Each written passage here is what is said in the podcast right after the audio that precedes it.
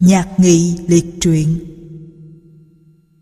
một Tổ tiên của nhạc nghị là nhạc dương. Nhạc dương làm tướng của Ngụy Văn Hầu, đánh lấy được nước Trung Sơn.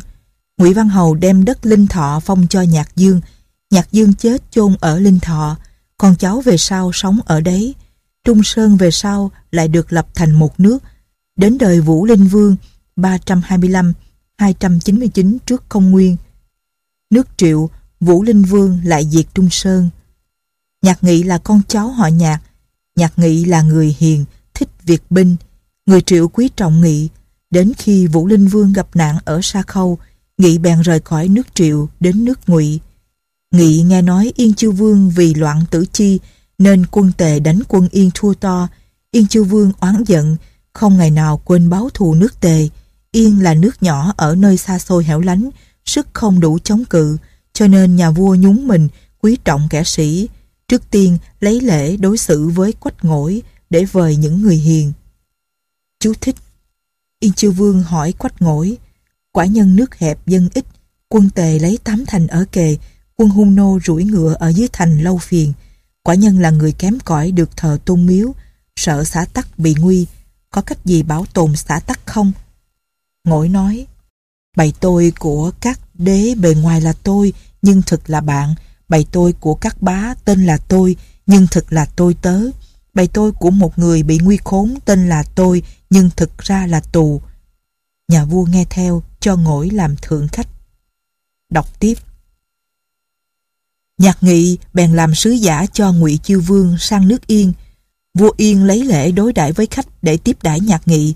Nghị trước từ chối vinh dự ấy, rồi sau chịu làm tôi. Yên Chư Vương cho làm Á Khanh, như thế trong một thời gian dài. 2. Lúc bấy giờ, Tề dẫn vương mạnh, phía nam đánh bại tướng nước sở là Đường Muội ở Trọng Khâu, phía tây đánh lại quân Tam Tấn ở Quang Tân, rồi cùng Tam Tấn đánh Tần, giúp nước Triệu diệt nước Trung Sơn, phá nước Tống, mở rộng đất đai hơn ngàn dặm, tranh nhau với Tần Chiêu Vương để làm đế. Được ít lâu, Tề dẫn vương lại trở về nước, chư hầu đều muốn phản lại nước Tần theo Tề. Dẫn vương kiêu ngạo, trăm họ không chịu không nổi. Yên chư Vương hỏi về việc đánh tề. Nhạc nghị thưa, nước tề kế thừa cơ nghiệp để lại của một nước đã làm bá. Chú thích, ý nói dẫn vương là con cháu tề Hoàng Công, Hoàng Công làm bá chư hầu, đầu tiên trong số ngũ bá. Đọc tiếp, đất rộng, người đông, khó lòng một mình đánh được, nếu nhà vua quả thực muốn đánh tề thì không gì bằng liên minh với triệu, sở và ngụy.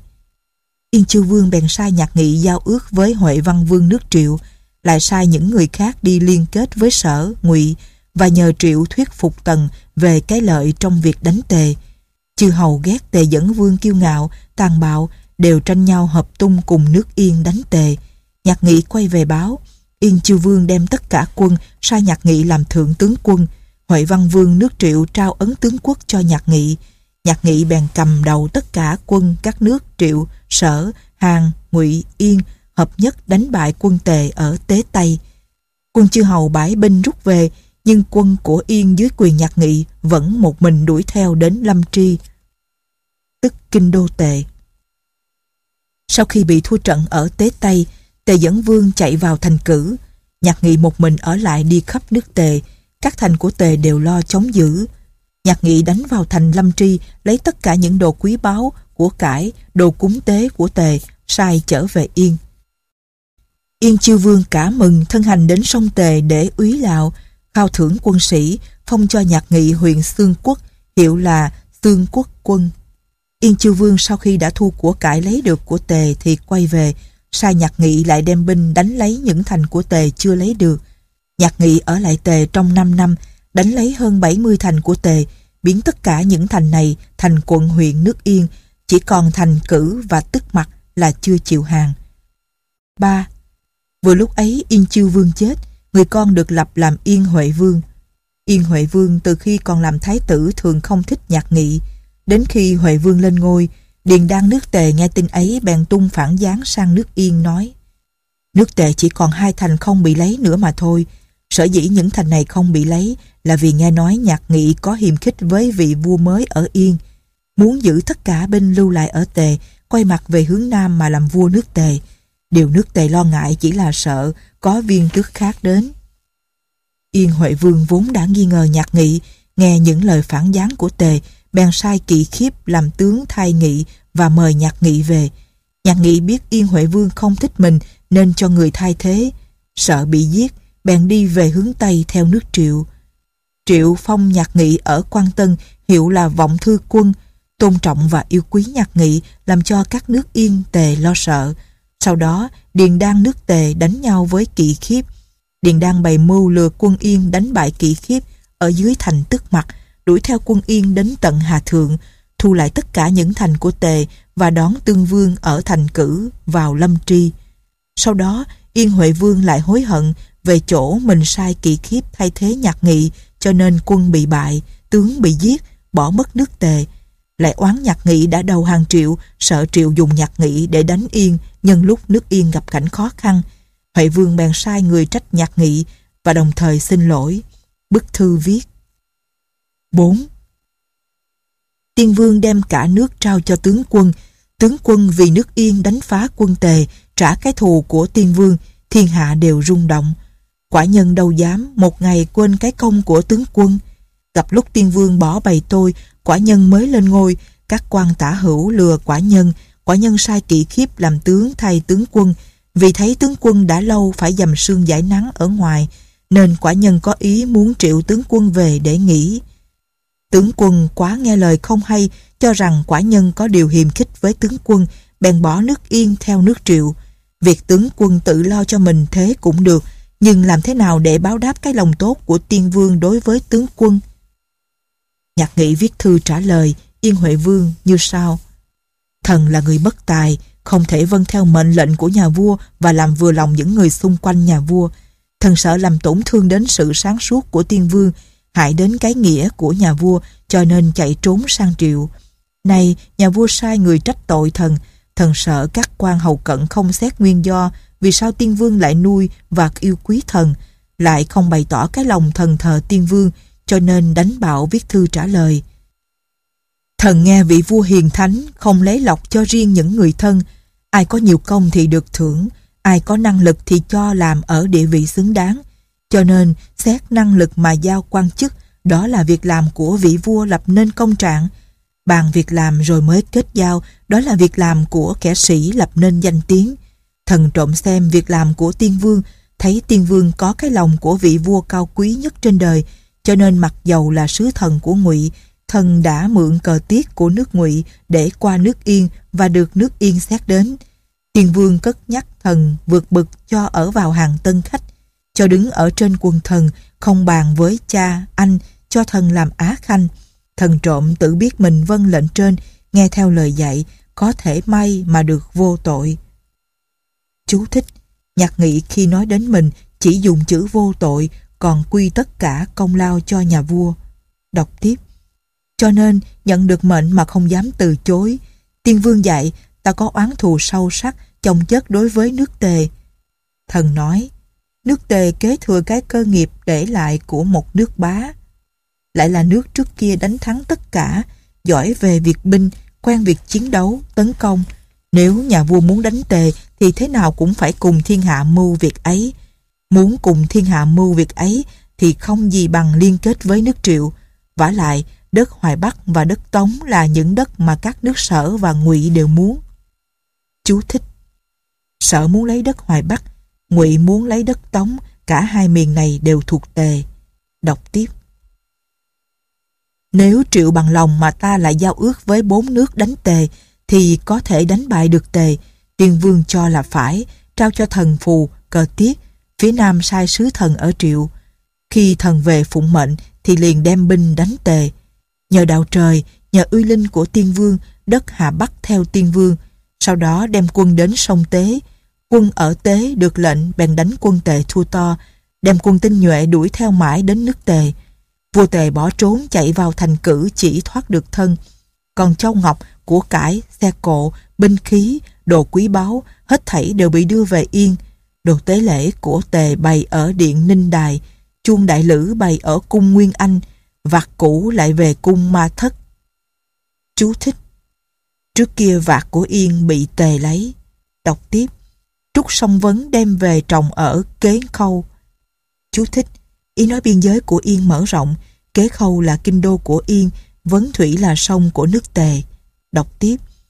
Từ thời ngũ bá đến nay, không có ai công lớn bằng tiên vương. Tiên vương cho là thực hiện được cái chí của mình nên cắt đất phong, khiến cho thần có thể được sánh với nước chư hầu nhỏ bé. Chú thích, nhạc nghị được phong làm xương quốc quân. Đọc tiếp. Thần trộm không biết tự mình, cho rằng mình vâng lệnh. Nghe lời dạy có thể may mà được vô tội, cho nên nhận mệnh trên mà không từ. Thần nghe nói vị vua Thánh Hiền lập được công mà công không bị bỏ, cho nên được chép vào Xuân Thu. Kẻ sĩ biết nhìn trước làm nên danh mà cái danh không bị mất, cho nên được đời sau khen. Như tiên vương báo oán, rửa cái sỉ nhục của mình sang phẳng được cái nước mạnh có vạn cổ xe, thu của cải tích lũy 800 năm đến ngày rời bỏ quân thần. Lời giáo huấn sót lại vẫn còn chưa phai. Kẻ bậy tôi cầm quyền, giữ chức vụ, trao dồi pháp lệnh, cẩn thận đối với dân chúng. Uy đức lan đến cả những người tôi tớ, những điều đó đều có thể dạy đời sau. Thần nghe kẻ mở đầu tốt chưa chắc đã có kết quả tốt. Ngày xưa, ngũ tử tư nói được Hạp Lư nghe, nên giấu chân vua ngô đi xa đến tận thành xính. Phù sai thì không thế, cho xác ông ta vào cái túi da ngựa và thả trôi trên sông Giang. Vua ngô không hiểu theo lời bàn của tử tư có thể lập được công, nên dìm xác tử tư mà không hối hận.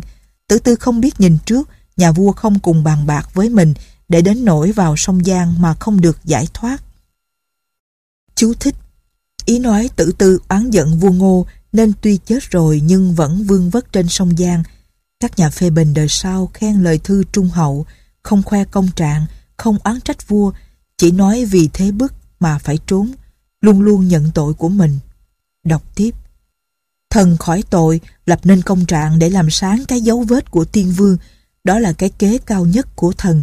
Mắc phải việc dèm pha, nhục nhã, làm hỏng mất cái danh của tiên vương, điều đó thần rất sợ.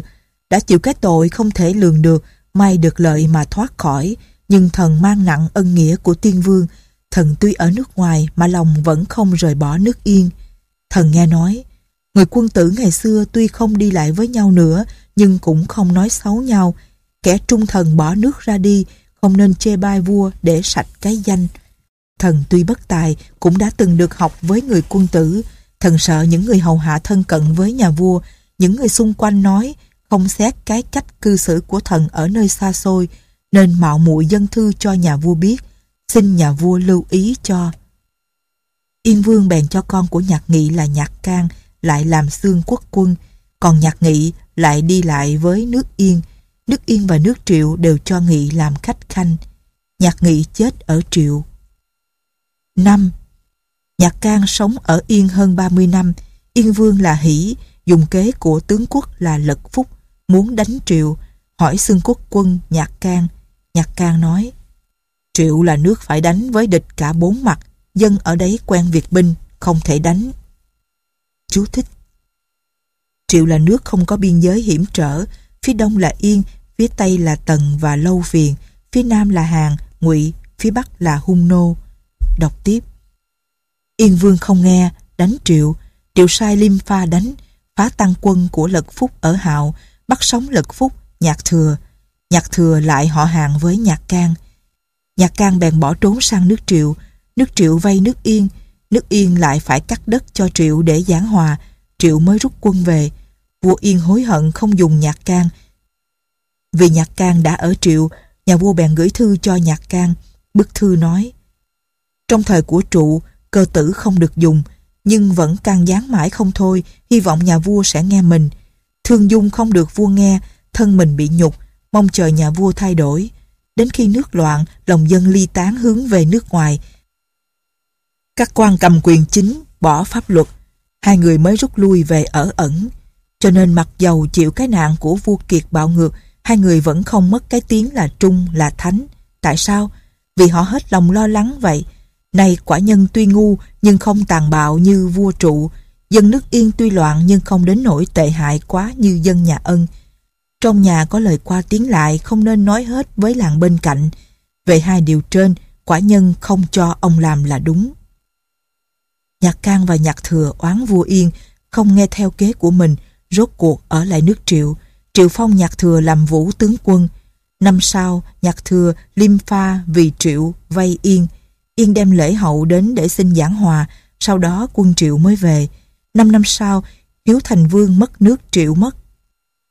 Tương Vương sai nhạc thừa thay Liêm Pha, Liêm Pha đánh nhạc thừa, nhạc thừa bỏ chạy. Liêm Pha bỏ trốn sang nước Ngụy. Sau đó 16 năm, nước Tần diệt Triệu, năm 228 trước công nguyên. 20 năm sau, Cao Đế đi qua Triệu, hỏi nhạc nghị có con cháu gì không? Người ta trả lời, có nhạc thuốc. Cao Đế phong cho thuốc huyện Nhạc Hương, hiệu là Hoa Thành Quân. Hoa Thành Quân là cháu nhạc nghị, dòng họ nhạc có nhạc hạt công, nhạc thần công. Khi nước Triệu bị nước Tần diệt, họ trốn sang Tề vào thành Cao Mật. Nhạc thần công thích theo đạo hoàng đế, lão tử, nổi tiếng ở Tề, được gọi là hiền sư. Thái sử công nói, kể từ khoái thông cho đến chủ phụ yển nước Tề, đọc bức thư nhạc nghị gửi vua Yên, đều không lần nào không gấp thư lại mà khóc. Nhạc thần công học đạo hoàng đế, lão tử, ông thầy chính của ông ta gọi là Hà Thượng Trượng Nhân, nguồn gốc của người này không rõ ở đâu. Hà Thượng Trượng Nhân dạy An Kỳ Sinh, An Kỳ Sinh dạy Mao Hấp Công, Mao Hấp Công dạy Nhạc Hà Công, Nhạc Hà Công dạy Nhạc Thần Công, Nhạc Thần Công dạy Cái Công, Cái Công dạy ở đất Cao Mật và Giao Tây tại nước Tề, làm thầy học của tướng quốc Tào Tham.